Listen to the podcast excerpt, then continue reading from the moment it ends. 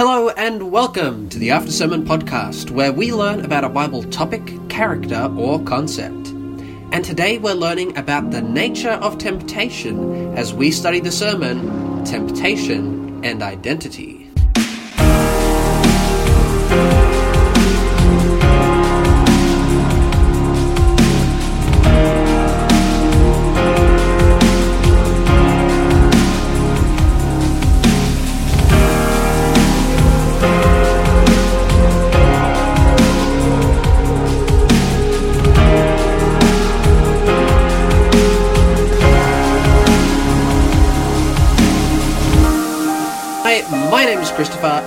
Ladies and gentlemen, ah, what a wonderful podcast we have in store for you today. We have two, you might even call classics of the After Sermon podcast, regular hosts of the show. We have Michael and Mitchell joining us in studio. Hello. Hey, Now, guys, it has been a while since we've uh, done a bit of a podcast. You've had a, a few months. What have you been? What useful things have you been doing with your life Oh, in no. these in your in your vacation time, so I as to wasn't speak? prepared for this kind of questioning.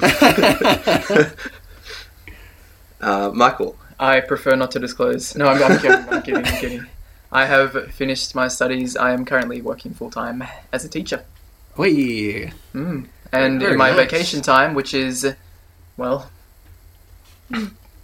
somewhat present at times, uh, I have been involved in youth ministry, which has been cool. Very nice. Hmm. What about yourself, Mr. Sonter? um, well, recently I discovered that you can catch a bus for fourteen dollars. Fourteen dollars, you say? Yeah. You might need to provide some context. Oh, you want me to flesh that out? Sorry. Uh, well, I recommend it to everyone because you can go from Sydney to Canberra for fourteen dollars. Ooh. And you know, it only costs fourteen dollars at five a.m. that's so- that's not a bad deal. Get your tickets. I'm not going to tell you which bus does it, because that would be um, we're not getting That- paid. A shameless That- plug. I was going to say, is- would that be the equivalent of doxing one of our hosts? But no, it's just the financial benefits. now Mitchell gets up at seven dollars. yeah, but in Canberra there are things to do, like you can climb a mountain, Alright, which we did, which was nice. Many mountains. Yep. Um, I think there's, I don't know, there's a few other things there. Very, very nice. We have a very interesting uh, topic to be looking at today, which is all about temptation and identity. Now, we're going to do a quick recap, but just before we do, if you haven't watched the sermon, Temptation and Identity, make sure to go to that link below. Listen to the sermon in full, because you'll definitely get a lot more out of it. And of course, this podcast will be full of sermon spoilers. So, listen to it, come back, and join us for the after sermon. With that out of the way, let's get into our quick recap.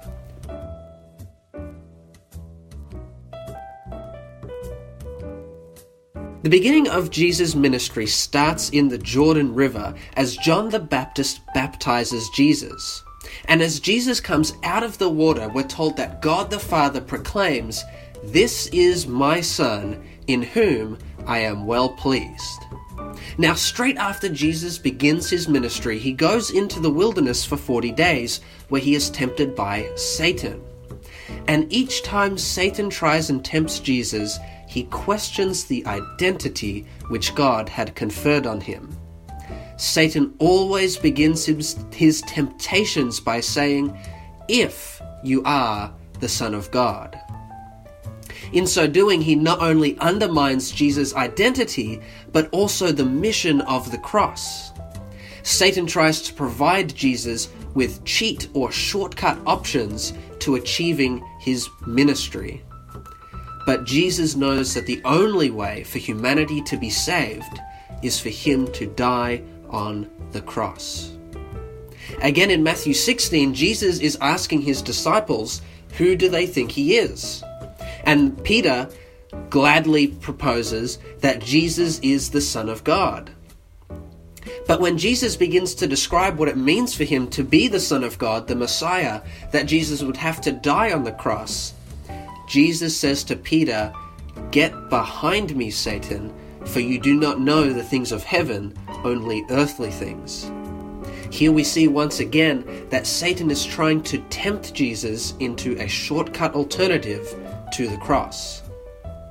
Again, in the Garden of Gethsemane, Satan tempts Jesus, but God confirms his identity, and the final temptation takes place at the cross, where Jesus is humiliated and suffering. And the priests and the Pharisees, and we're told that even Satan and his demons are questioning Jesus, saying, If you are the Son of God, come down off your cross.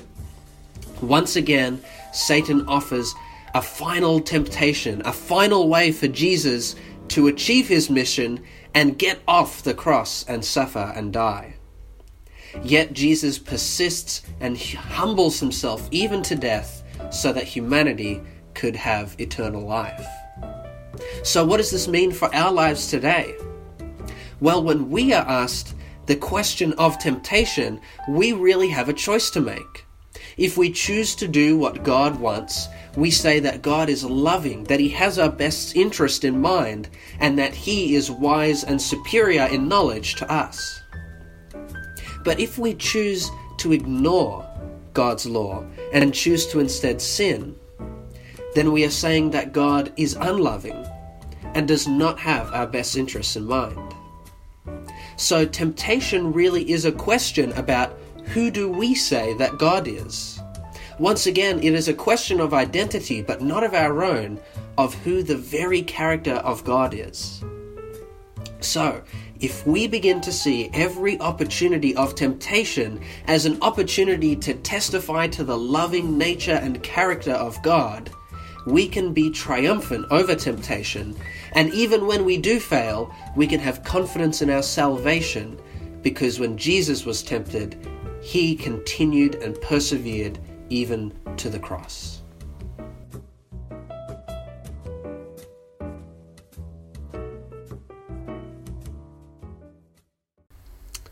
All right, so uh, I want to get into your personal takeaways before we get into uh, some of the bits that we missed out. So, what was the big takeaway or the, the big impact uh, that really resonated with you guys from this sermon? Um, so for me, it was. I think the whole sermon, it was sort of all of it was really interesting, it was all stuff that I hadn't really considered before. Hmm. Um, it's a whole side of Jesus' life because you know you think about all the things that Jesus did, and you think about um, the lessons that the people around him had to learn, but you don't spend a lot of. I don't spend a lot of time outside of that. You know that time of temptation in the wilderness, thinking about what Jesus was facing himself. Mm. Um, I mean, obviously at the cross you do, but yeah, that that idea that throughout his life he was facing that sort of um, testing is really interesting. Um, Mm. Yeah, uh, temptation is basically a a questioning of God's character, Mm. um, and you know it's basically a chance for you to either confirm or deny that that you trust God, whether whether or Mm. not God's trustworthy, and then sin is the the final choice where you choose to say, well, God isn't trustworthy. Um, he, you know, He doesn't deserve me to trust Him enough to follow Him. Mm. Um, whereas following him, so rejecting temptation, is the opposite of saying, well, God is worthy to trust. yeah. That was cool, and I mean, I, I mean that was the whole point of the sermon. But Yeah, like, yeah. that was that was a really cool thing. And it's good that you got that takeaway too. Yeah. Yeah, What about um, you, Michael? Yeah, I'm going to echo a lot of what Mitchell said. It was interesting. It was it was a really interesting spin on temptation. Just thinking about it like that, in in, in light of that, kind of exactly what Mitchell said. Actually, um, looking at temptation, I, I like when you were talking about how uh, sometimes you know you think about those those little things. You can say, "Oh, I, I don't mind being labeled as a liar for today." You know, I can go to sleep and then tomorrow I can wake up and uh, and it's all good. Um, thinking about those things that you feel like aren't affecting anyone. Um, it's like this philosophy the world has, where if, if something feels good and it's not hurting anyone, then then it's okay. You can go and do it. Mm. Um, but you have to think about temptation and sin as more than just how does this affect me and how does this even affect the people around me? How does this affect God? Yeah. That was a really interesting thing that you brought out of it. So I really, yeah, I really appreciated that as well. Uh, yeah, well, I tell you what, I've actually found this to be a very uh, a very practical way of approaching my spiritual life. Since uh, I began studying this topic and preached the sermon, I have been personally applying this principle to my life of seeing temptation as a question, and it has really had a profound impact because uh, now the the appeal of sin looks way less inviting because uh, yeah, it's no longer thinking about myself. And as you said, Michael, like yeah, I can go to sleep knowing I'm a liar today, or you know, like my conscience can rest with that. It's not about me anymore. It's about God and what I say about God. And all of a sudden, that brings it into a much bigger scope, and you realize that your sin has much bigger consequences beyond yourself. Uh, to just think that I can go to sleep tonight as a sinner is actually quite a selfish way of thinking about it. Uh, and but we've all done it. We've all thought that way. So uh, I found that uh, yeah, this has really got me to reevaluate a lot of my life choices, thinking I don't want to give that incorrect answer. You know what? Uh, if I truly believe in the love of God, then I should give a right answer. So uh, it's funny. Yeah. It's funny how when when the the question of sin, we I think myself and probably a lot of people think about sin as pretty much a focus on us. Mm. Like talking about the whole story of you know the Bible and salvation and everything is about God who is good saving us who is bad, mm.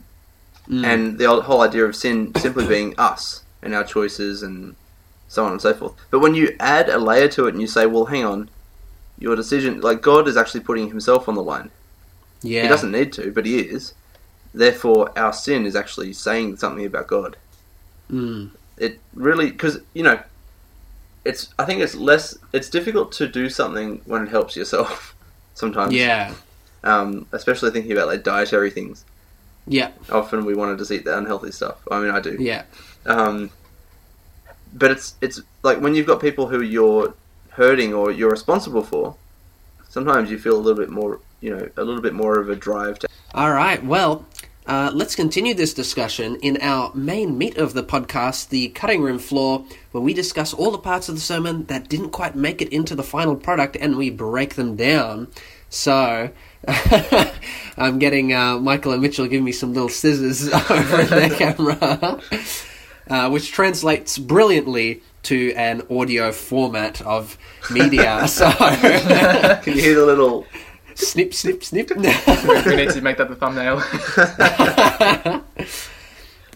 well, first of all, uh, I kind of want to hone in on the nature of temptation because I think that will be foundational in our understanding of how to defeat temptation. So, our first text is James chapter 1. And I would invite uh, our listeners at home, if you have uh, a Bible in your home, uh, it might be a physical Bible, you can look it up there. But also, if you don't have a, a personal Bible, you can just look up on Google James chapter 1, and you'll immediately be taken to lots of uh, websites there, popular ones like Bible Hub, Bible Gateway, Bible freely accessible to you there on the internet. So, looking at James chapter 1, and we're going to read through verses 13 through to 18. And I might get Michael to read that one out for us. Sure. Uh, all right. It says, Let no one say when he is tempted, I am tempted by God. For God cannot be tempted by evil, nor does he himself tempt anyone. But each one is tempted when he is drawn away by his own desires and enticed. Then, when desire has conceived, it gives birth to sin, and sin, when it is fully grown, brings forth death. Do not be deceived, my beloved brethren. Every good gift and every perfect gift is from above, and comes down from the Father of lights, with whom there is no variation or shadow of turning. Of his own will he brought us forth by the word of truth, that we might be a kind of first fruits of his creatures. It's interesting. So I reckon this is a very intriguing verse because it as first establishes that God does not tempt us.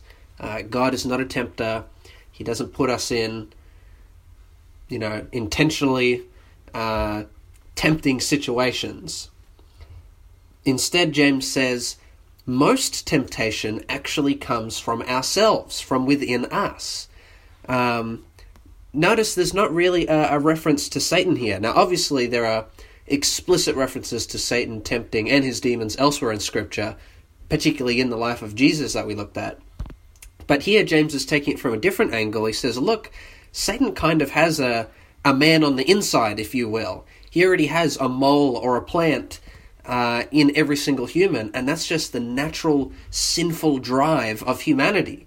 Uh, it's just our instinct to go to our own self destruction. Our, our natural desires just immediately lead to death anyway. So he says uh, that's something that we have to be constantly aware and vigilant of. And that's why a lot of the Christian journey is about struggling with that sinful nature that we have as we continue to grow uh, in our character because of uh, the influence of God in our life. Um, and uh, 1 Corinthians 10.13 is a very, very encouraging verse as well. 1 Corinthians chapter 10 and verse 13. You'd like me to read that one? Yeah, that'd be great. No temptation has overtaken you except such as is common to man. But God is faithful, who will not allow you to, to be tempted beyond what you are able, but with the temptation will also make the way of escape, that you may be able to bear it. Mm. So, yeah, God does not actively put us into places of temptation, but when we are, are in a situation of temptation, God ensures that He gives us a way out of it, uh, which I think is incredibly encouraging.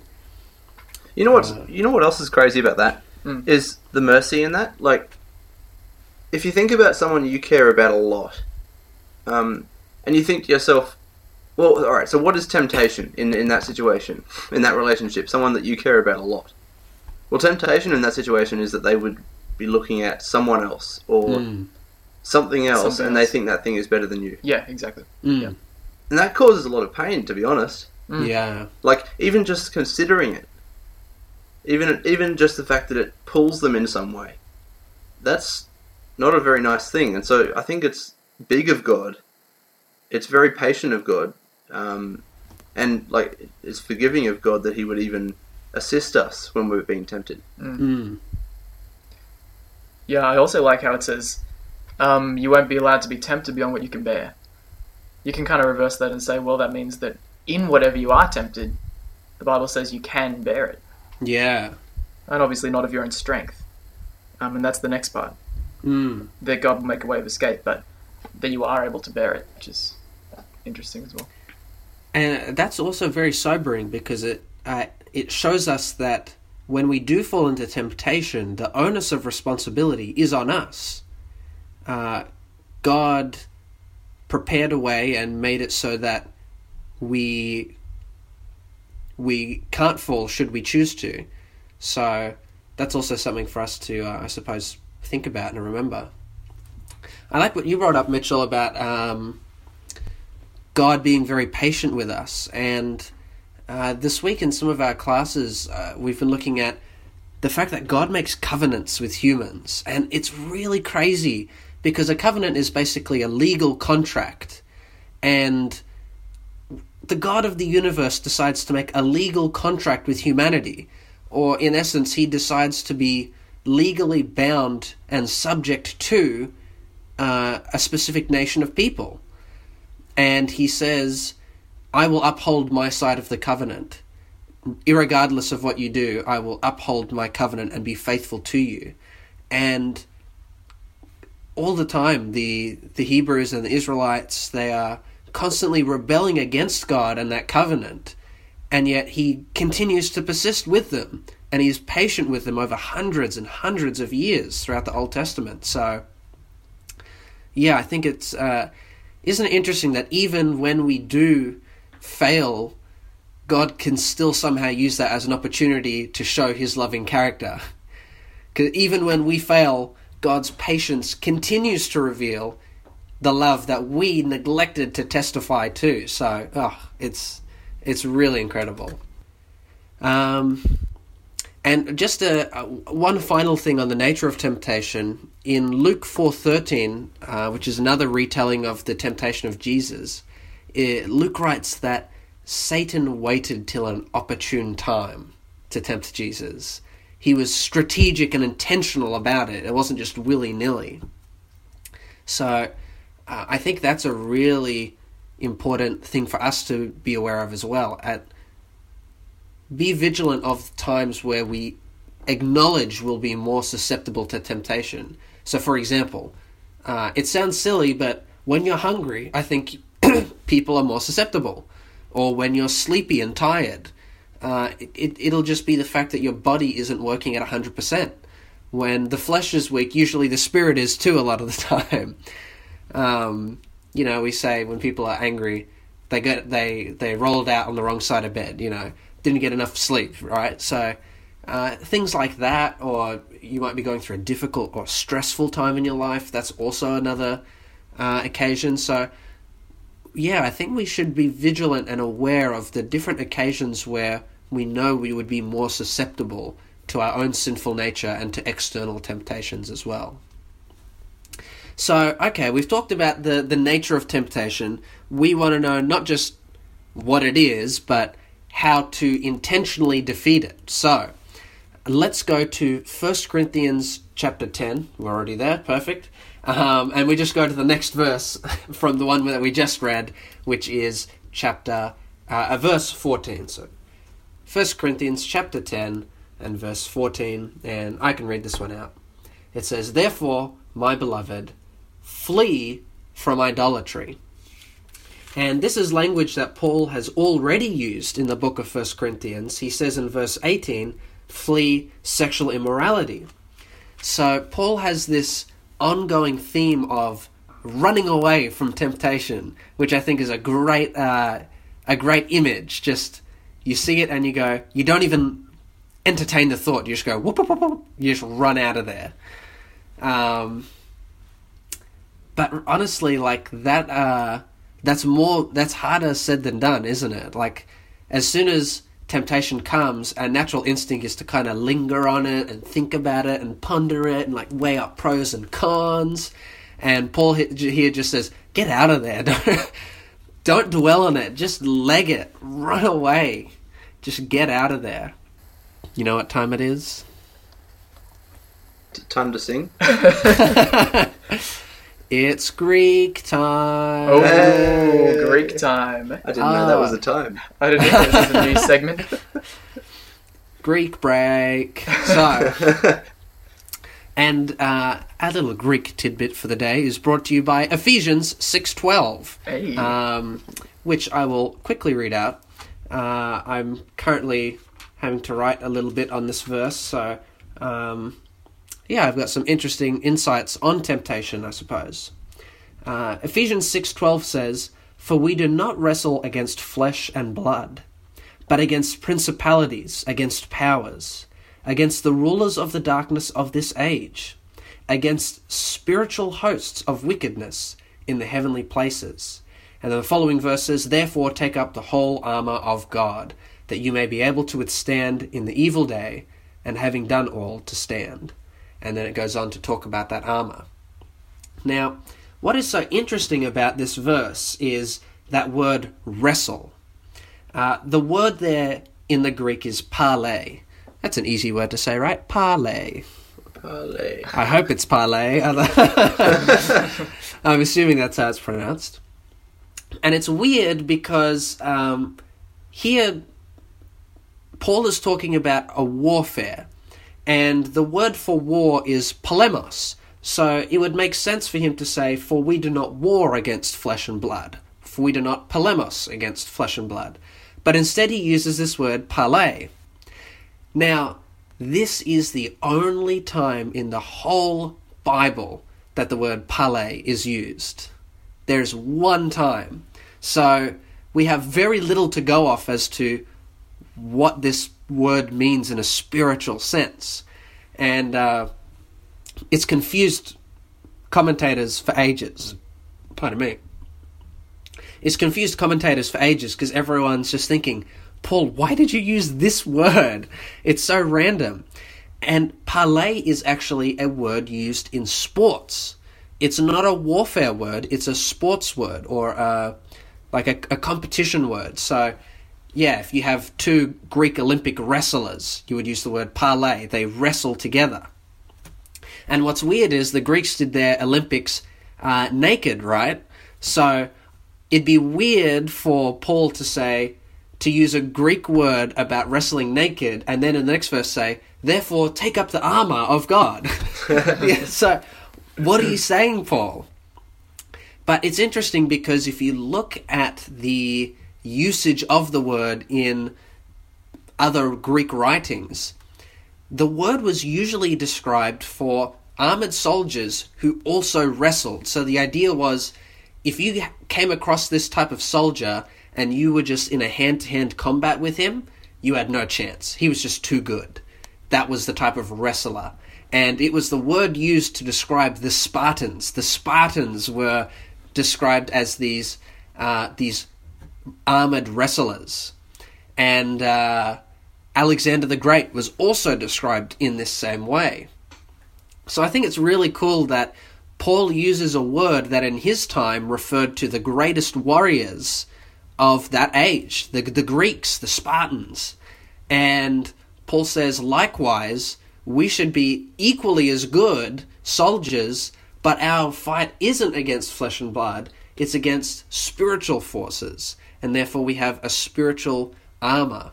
And of course, with that spiritual armor, we will be able to oppose temptation, and in our wrestling against uh, these spiritual powers, we can be victorious over it. Any thoughts or comments? Did we enjoy Greek break? Uh, time. I was expecting some food, but anyway. Bit of feta. Nah, No, that, that's a that's a very cool point. Um, and the idea that we have any kind of strength against spiritual forces is is really it's such a cool thing to think about. Like obviously it's not our strength; it's God's Mhm. strength.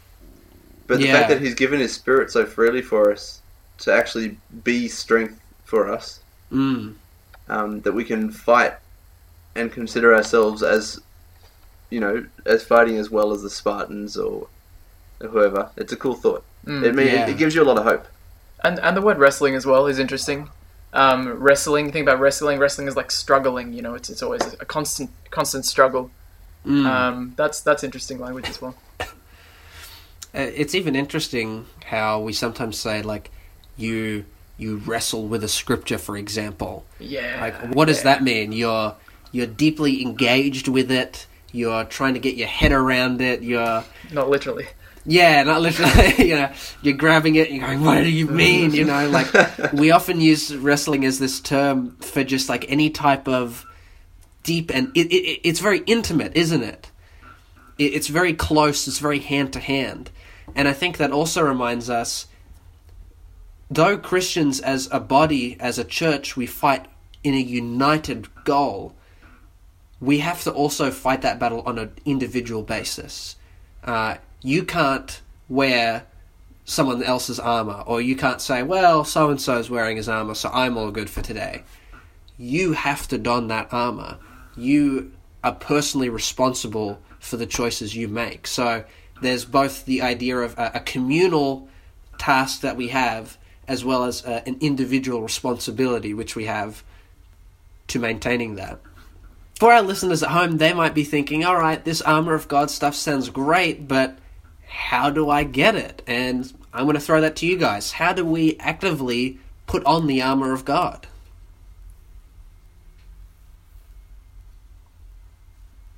I guess it comes back to that thing you kind of mentioned it a bit. Um, the idea that you wrestle with scripture, Mm.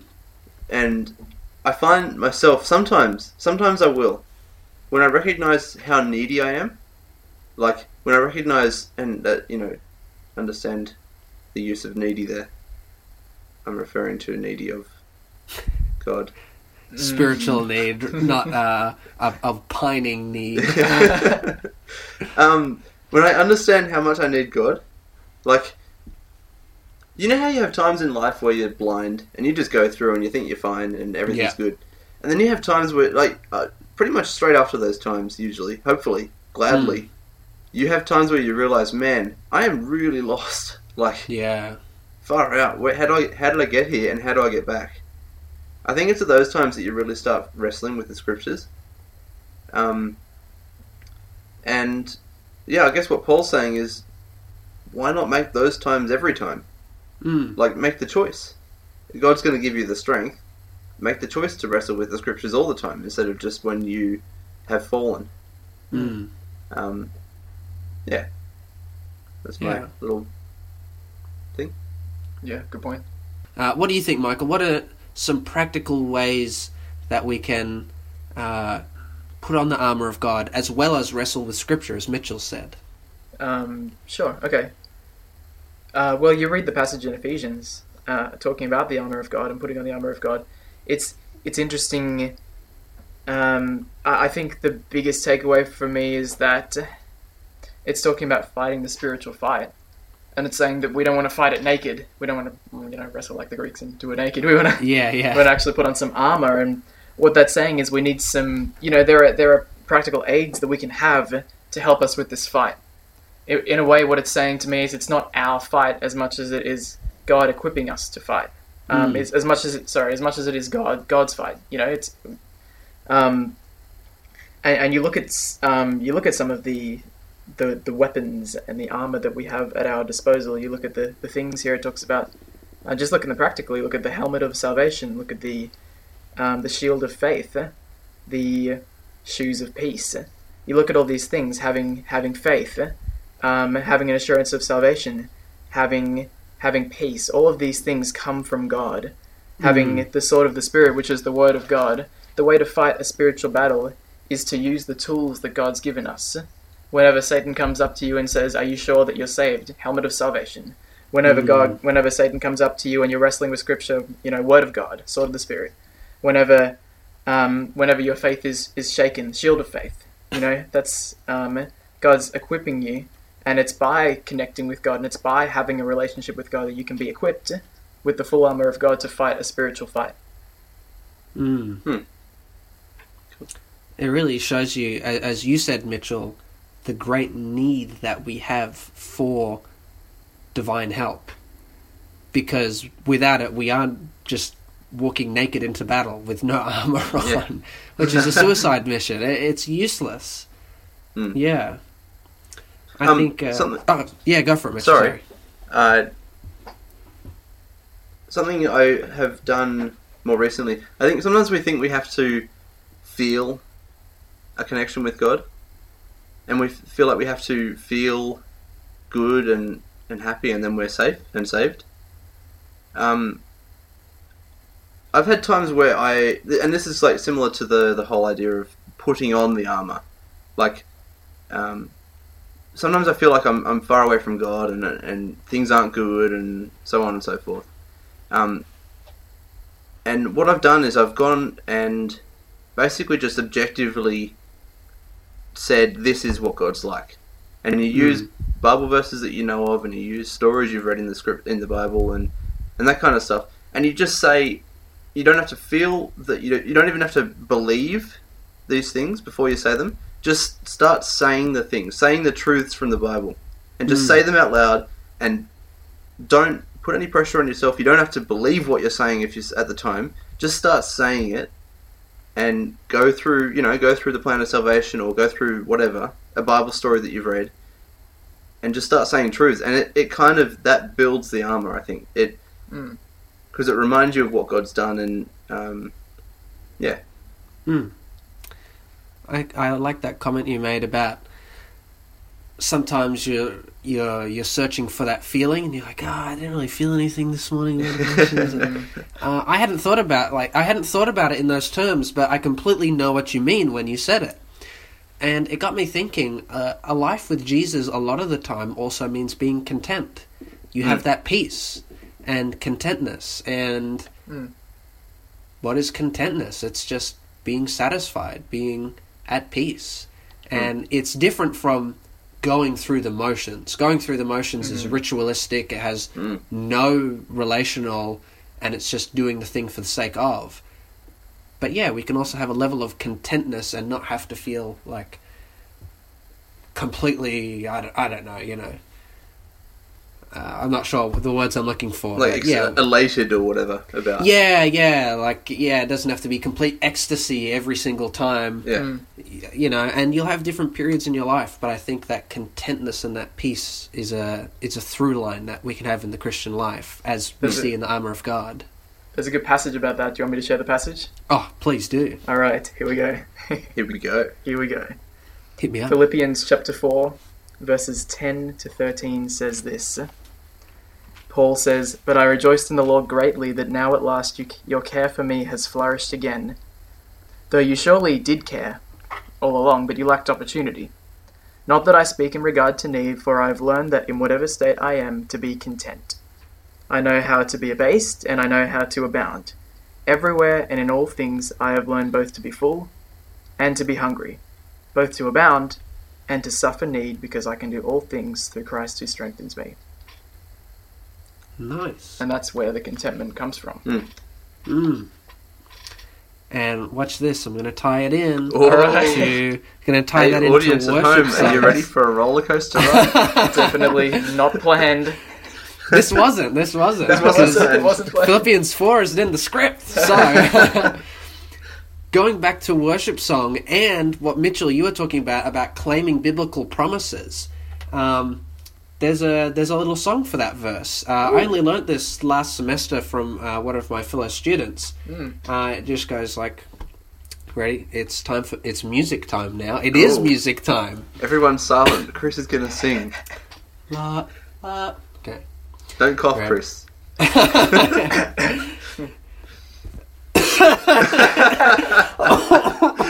Leave that in. That's staying in. I will. So, for I just the want to let audience, the audience at, know, at home know that Chris has been cutting out all of his coughs at the moment. Yeah. Oh, he hasn't yet, but he's, that's, that's the plan.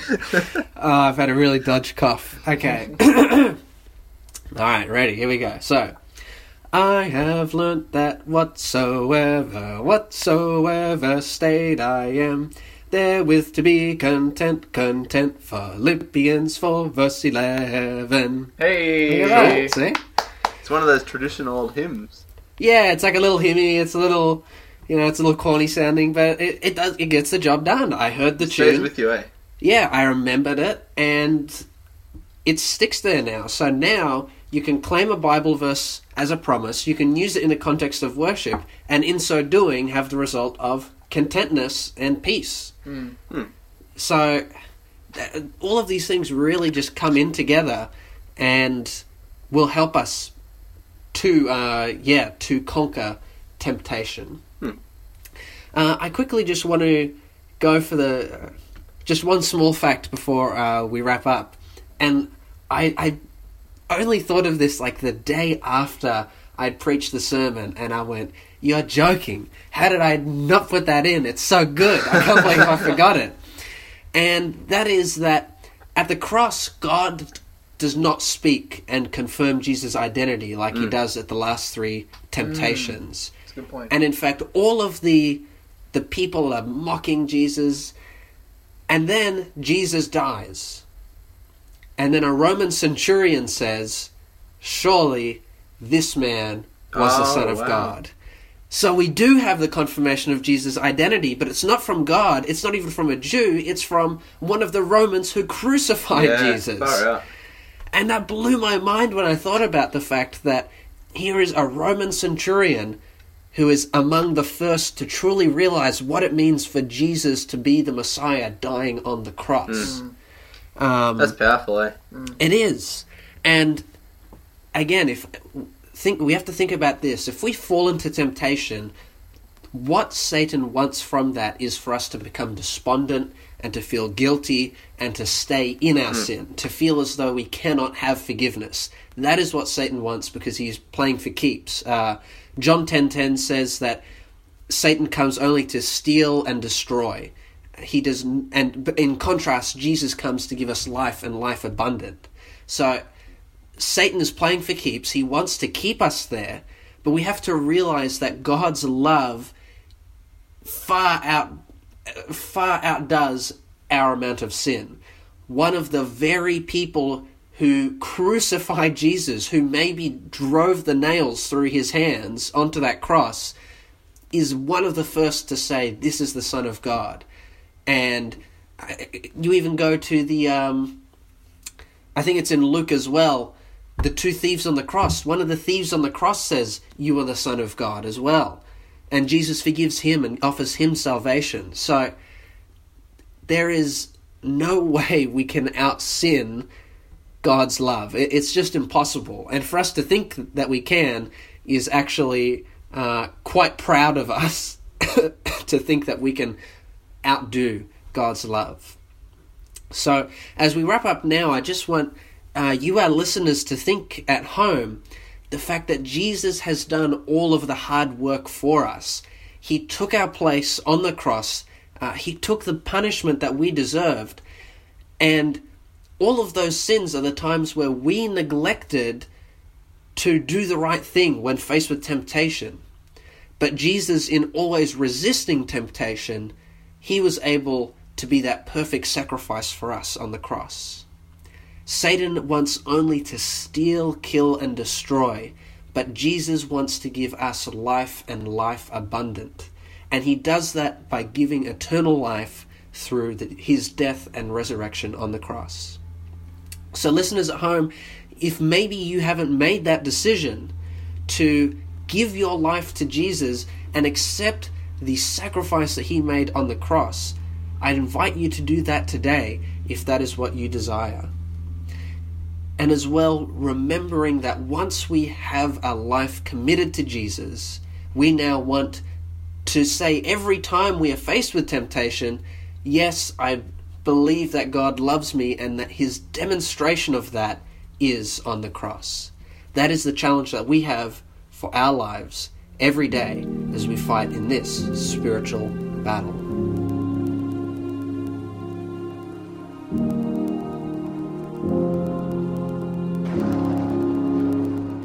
Uh, hey, Chris. Oh, yes. I got a question for you. What is it, bro?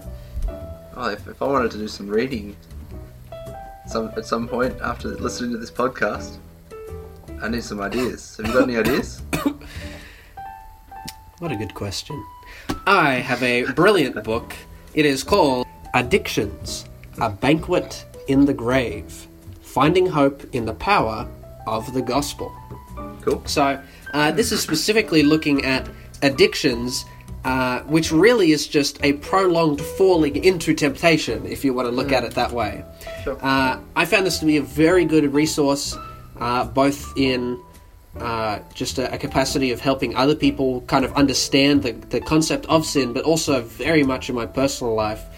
I, it goes through uh, the uh, the notions of what sin is, uh, how people descend into addiction, the biblical principles that help us come out of that, and then how to maintain a life free of addiction. Uh, and yeah, as we said, uh, it, it is about temptation ultimately. Uh, addiction just being a continual failing and a continual falling into that sin. So, uh, I think if I think if everyone is honest with themselves, I think everyone probably has an area of addiction in their life, uh, and it might not even be something uh, inherently, I suppose, sinful like uh, compulsive lying or sexual morality or whatever you want. It might just be a dependence on something. Uh, that could be like your phone or social media. The brain just naturally creates connections, and so it's a really great book in that it looks at on a um, on a I suppose scientific level how the brain works in addictions, but also spiritual level how sin works. And you know what? I just realized if you just want a shorter way of reading that, you can just go to the Mighty Warrior website. We've got an article by Mr. Mitchell Sonter called Addictions. What? And it precisely covers those things in less than a thousand words, and this is uh, a big book, so if you want, go read Mitchell's article. And of course, uh, Mitchell is a certified doctor in Oh, training, nice. and uh, Mitchell does the exact same thing, looking at it from both a scientific and a spiritual point of view, and looking at how both of those understandings help us to understand how we can conquer addiction and temptation in our lives. So, go make sure you uh, check out both of those two brilliant reads. And, uh, well, look, Michael, I want to know where can these people find you? We know where they can find Mitchell now. Where can they find you?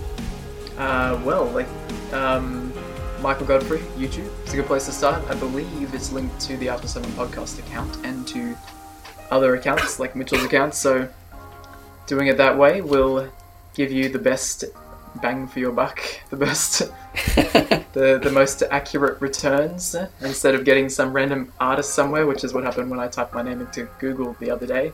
Anyway, back on. Uh, oh, they're great. They're great artworks, by the way. Check it out. There we go. Mm. And Chris, what about you? Where can the good people find you?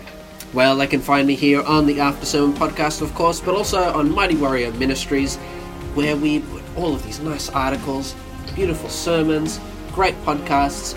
Mighty Warrior Ministries is the place to go for Of course. uh, everything. If you want to, if you enjoy listening to us discuss the Bible, and if we are in any capacity uh, a blessing in your life, that is the place we can get everything that we put out and publish.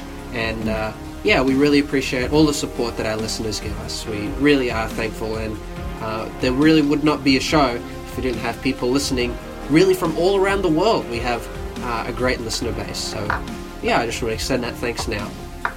Well, look, uh, thank you so much for coming in and listening uh, to today's podcast. We hope you've been blessed. Make sure to come back soon. We're going to have another episode for you. And with that said, have a good one and good night. Good night. Good night.